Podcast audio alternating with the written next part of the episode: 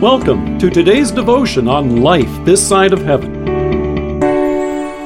The Word of God from Revelation chapter 7, verse 14.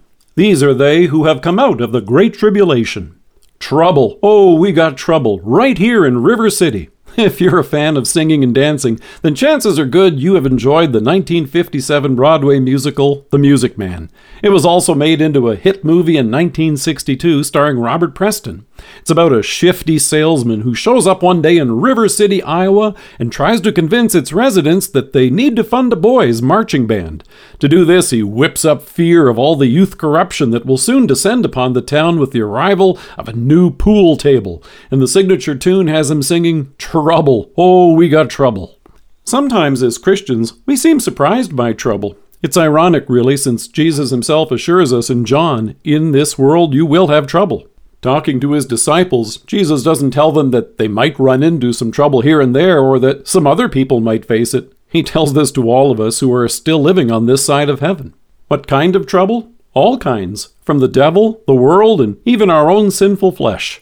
The devil daily tries to chip away at our trust in Christ and our confidence in his promises. The world fills the news with horrifying headlines of illness and crime, war and corruption, and it tempts us to either live in fear or throw in the towel. And even our own sinful flesh tempts us to lust after those things which the world tells us is harmless, but our Lord assures us are quite harmful.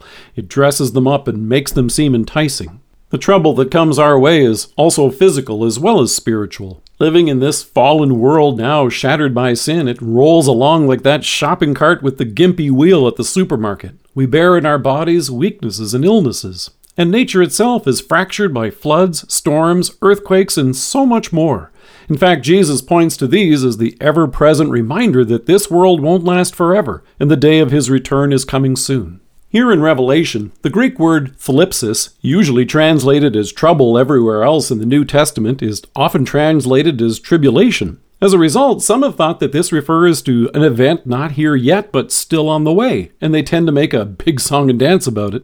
No doubt troubles will increase as the day of our Lord returns. However, this verse also refers to the troubles you and I face right now, throughout this life. To quote the song, Trouble, oh, we got trouble right here in River City the stresses and strains you face in life right now, the challenges that come with each day, and the aches and pains you experience, as well as those things which can only be described as terrifying and catastrophic. For some, it's enough to shake their faith and cause them to abandon it. In the parable of the sower, Jesus points to the one who received the seed that fell on rocky places, the man who hears the word and at once receives it with joy. But since he has no root, he lasts only a short time. When trouble, thlipsis, or persecution comes because of the word, he quickly falls away. But here's the thing. In John, Jesus goes on to say, In this world you will have trouble, but take heart. I have overcome the world. Jesus has come and has conquered sin, death, and the devil for us by his sacrifice on Mount Calvary. His death has removed all that stood between us and God. So in Romans, Paul rejoices and asks rhetorically, Who shall separate us from the love of Christ? Shall trouble? Now, there's that same word thlipsis again, meaning trouble, tribulation, or hardship, or persecution, famine, or nakedness, or danger, or sword?